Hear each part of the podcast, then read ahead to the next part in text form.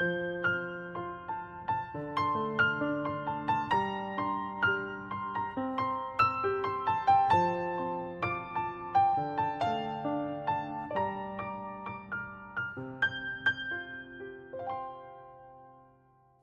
家好，我们是读书郎，我是既然。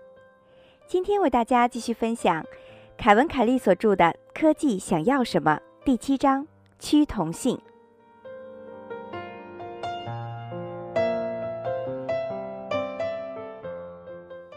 好莱坞电影有个令人头疼的习惯，即成对上线，两部内容相似的电影同时在影院播放。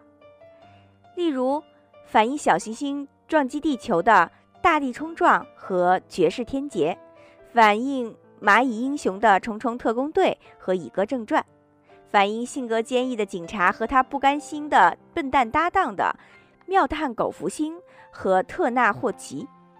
这种相似性来自同时迸发的天才，还是贪心驱使的剽窃呢？音像制品行业和出版业若干规律中的一条是。卖座电影和畅销小说的创作者将很快受到起诉，被指控剽窃他人的灵感。有时的确有剽窃行为，但经常只是两名作者、歌手或者导演在同样的时间创作出同样的作品。图书管理员马克·邓恩写过一部戏剧《弗兰克的生活》，一九九二年在纽约城的一个小剧院里上演。该剧描写了一个不知道自己的生活是真人秀节目的家伙。在控告1998年电影《楚门的世界》的制片人时，邓恩列举了两个故事，其中的一百四十九个相似点。后者是一部讲述一个家伙不知道自己的生活是真人秀节目的电影。然而，《楚门的世界》的制片人声称。他们从1991年开始就拥有受版权保护且注明日期的电影剧本，比弗兰克的生活上演早一年。由此，我们很容易相信，一部关于不明就里的现实电视英雄的电影，其灵感的产生是必然的。卡德·富兰德在《纽约客》上发表文章，解释了电影内容趋同的问题。他启发道。侵犯版权诉讼最让人头疼的部分是，电影公司如此频繁地试图证明他们的故事借鉴颇多，因此不可能从单一来源剽窃而来。电影公司真正的意思是，这部电影的每一部分都是投资公开的文学作品情节、故事、话题或笑话的陈词滥调。佛伦德继续说。也许你认为人类的集体想象力可以激发出多种虚构的追踪龙卷风的方法，但似乎只有一种。斯蒂芬·凯斯勒为电影《龙卷风》起诉了迈克尔·克莱顿时，因为一件事而心神不宁。他关于龙卷风追踪者的剧本追风中，在龙卷风经过的道路上放置了称为 TOTO 二代的数据采集器。就像龙卷风中数据采集器的 Dorothy 一样，辩护方指出，几年前另外两名作家创作的名为《龙卷风》的剧本提到了被称为 TOTO 的装置，不可能这么巧合吧？故事情节、话题和俏皮话一旦披上文化外衣，也许就产生了必然性。但我们渴望看到完全出乎意料的创作。有时，我们相信艺术作品必须具备真正的独创性，而不是墨守成规。它的模式、基础和主题来自与众不同的人类思维，释放出独一无二的光芒。举一个产生独创性故事的独创性思维的例子：想象力丰富的《哈利波特》系列作者 J.K. 罗琳。一九九七年，罗琳发表了《哈利波特》，获得了巨大的成功。之后，他受到了一位美国作家的指控，但法院最终驳回了该指控。该作家十三年前出版过一套儿童故事丛书，主人公叫做拉里波特，是父母双亡的魔法师孩子，戴着眼镜，身边都是麻瓜。一九九零年，尼尔盖曼创作了一部漫画，书中一个黑发英国男孩在十二岁的生日时发现自己是魔法师，并且从一位有魔力的拜访者那里得到了一只猫头鹰。或者，想想简约伦一九九一年的故事，主人公亨利加入了为年轻魔法师开办的魔法学校，必须推翻一个邪恶的巫师。接着是一九九四年出版的《十三级台阶的秘密》，讲述了。一个铁路站台上隐藏着通向神奇地下世界的入口。当 J.K. 罗琳声称他没有读过上述任何故事情节时，我们有很多理由相信他，并且有更多的理由接受这一事实，也就是这些灵感同时自发地产生于创作过程。艺术领域与科技领域一样，总是存在多人创新。但没有人自寻烦恼地去记录相似点，除非涉及到巨额的财富或者名声。因此，有大量的财富围绕着哈利波特。我们发现，尽管听起来有些奇怪，身边有猫头鹰的魔法男孩在魔法学校上课，从火车站平台进入他们的另类世界。这一类原本有具体情节的故事，在此刻成为西方文化的必然性事件。正如科技领域一样，当文化溶剂准备好时，艺术形式的抽象核心就会具体化为文化的一部分。这个过程也许不止出现一次，但是任何特定的作品都会展现出不可替代的神韵和个性。如果罗琳没有创作《哈利波特》，那么其他人也许会写出大体相同的故事。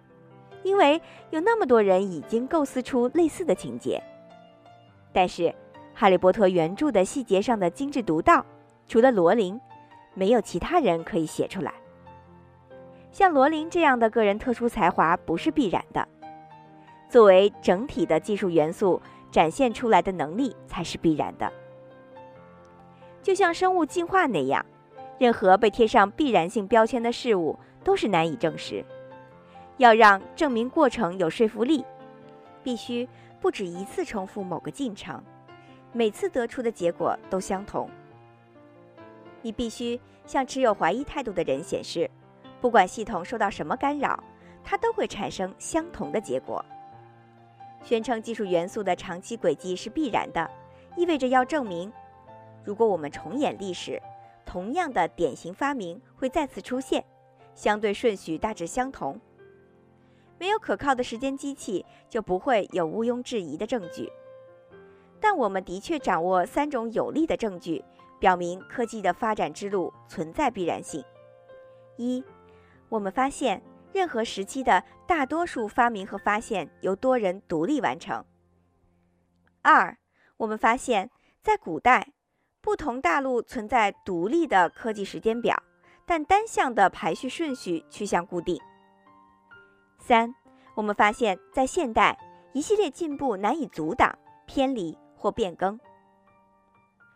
关于第一点，我们有非常清晰的现代记录。同步发现，在科技领域是常态现象，在艺术领域尚不清楚。关于第二点，古代这条线，证据更难发现，因为需要在没有文字的年代搜寻观念。我们必须依靠考古文件中记载的陪葬品的启示。有些启示表明独立探索同时产生相同的一系列发明。在迅捷的通信网络覆盖全球、提供令人吃惊的即时通讯以前，不同大陆的文明进程基本上独立展开。在地壳板块上漂移的大陆都是巨大的岛屿。这种。地理构造形成了检验同步性的实验室。从五万年前现代智人诞生到公元一千年前海上航行和陆地通讯有所发展，这段时期四个主要大陆——欧洲、非洲、亚洲和美洲的一系列发明和发现各自独立产生。史前时代，创新每年的扩散距离也许只有几英里。需要几代人的时间才能翻越一座山脉，几个世纪才能穿越一个国家。诞生在中国的发明，可能经历一千年到达欧洲，从未传播到美洲。数千年时间里，非洲的发明慢慢传入了亚洲和欧洲。美洲大陆和澳大利亚因为无法通过海洋而与其他大陆隔绝，直到帆船时代，这种状况才被改变。输入美洲的一切技术在较短的时间窗内，也就是公元前两万年至公元前一万年，经大陆桥进入，此后几乎不再有任何输入。澳大利亚的所有外来技术也是经由时间短暂的大陆桥，也就是距今三万年前断开传入的，之后只有零星的传播。观念。主要在单个大陆内部循环。两千年前，社会发明的伟大摇篮，埃及、希腊、类范特，正好位于各大陆之间，这使得这些汇合点通常意义上的边界失去了作用。但是，尽管交接地带成为前所未有的快捷的中转站，各种发明仍然缓慢地在大陆内部循环。很少跨越海洋。当时，技术交流被迫隔离的状况，给我们提供了回顾科技发展的途径。根据考古证据，吹箭筒被发明了两次，一次在美洲，一次在东南亚岛屿。外界对这两个偏远地区一无所知。这种高度隔离使吹箭筒的产生。成为了两个无关联地区驱动发明的典型案例。不出意料，这两个地区箭筒的设计相似，中空管通常切割成为两半，绑在一起。它其实是主管或者植物快进做成的管，简单的不能再简单了。但是值得注意的是，组成吹箭筒的发明和创新几乎完全一致。美洲和亚洲部落都使用了同种类型的带纤维内衬的飞镖，末端都涂抹了令动物致命但不污染肉质的毒汁。飞镖都装在了羽毛管里，防止有毒的箭镖刺伤皮肤。发射飞镖时都做出类似的特殊姿势，管越长，轨迹越精准，但瞄准时抖动也就越大，因此。美洲和亚洲的猎手持管的姿势都经过训练：双手靠近嘴，肘部向外，小范围的旋转发射端，每转一小圈，标尖就会短时间瞄准目标。这样，精准度就不过是优雅的选择发射时机的问题了。这一整套的装置两次出现，就像在两个世界发现的双胞胎一样。史前时期，相似的发展历程一遍又一遍地重复出现。我们从考古记录中得知，西非的能工巧匠比中国早几个世纪发明了铁器。事实上，铜器和铁器在四个大陆独立出现。美洲原住民和亚洲人各自独立驯养了美洲驼和牛这样的反刍动物。考古学家约翰罗。编辑了一份两个相距一万两千公里的文明共有的六十项文化创新清单。这两个文明是地中海沿岸的文化和安第斯高原文化。这份相似发明清单包括弹弓、用捆扎好的芦苇制成的船、带手柄的圆形铜镜、尖头铅锤和鹅卵石计数板，也就是。我们所说的算盘，不同社会重复出现的发明是常态现象。人类学家老李·福格雷和约翰·科尔总结道：“文化演变在世界各地遵循相似的轨迹。不过，也许古代不同文明间的交流远比我们想象的多。史前时期的贸易非常活跃。”但不同大陆之间的贸易仍然稀少。虽然如此，几个小众理论在证据很少的情况下宣称，中美洲文明保持着与中国大规模的跨洋贸易。其他推测认为，玛雅文明和西非、阿兹特克和埃及进行广泛的文化交流，甚至玛雅人和维京人之间也有这样的关系。大多数历史学家认为，这些可能性以及关于一千四百年之前澳大利亚和南美、美洲与中国深度持久关系的相似理论都不太可信。除了几种艺术形式具备某些表面相似点之外，没有任何考古经验证据或者文献资料表明古代存在持续的跨洋联系。即使有几艘从中国或者非洲出发的船到达了，比如哥伦布到达了之前的新大陆海岸，这些的登陆也不足以孕育我们发现的诸多相似之处。北澳大利亚原住民用手工缝制的带有青角的树皮独木舟，和美洲阿尔冈伦人手缝带青角树皮独木舟出自同一来源，这种可能性非常小。相反，更有可能性的情况是，他们是趋同发明，各自独立产生。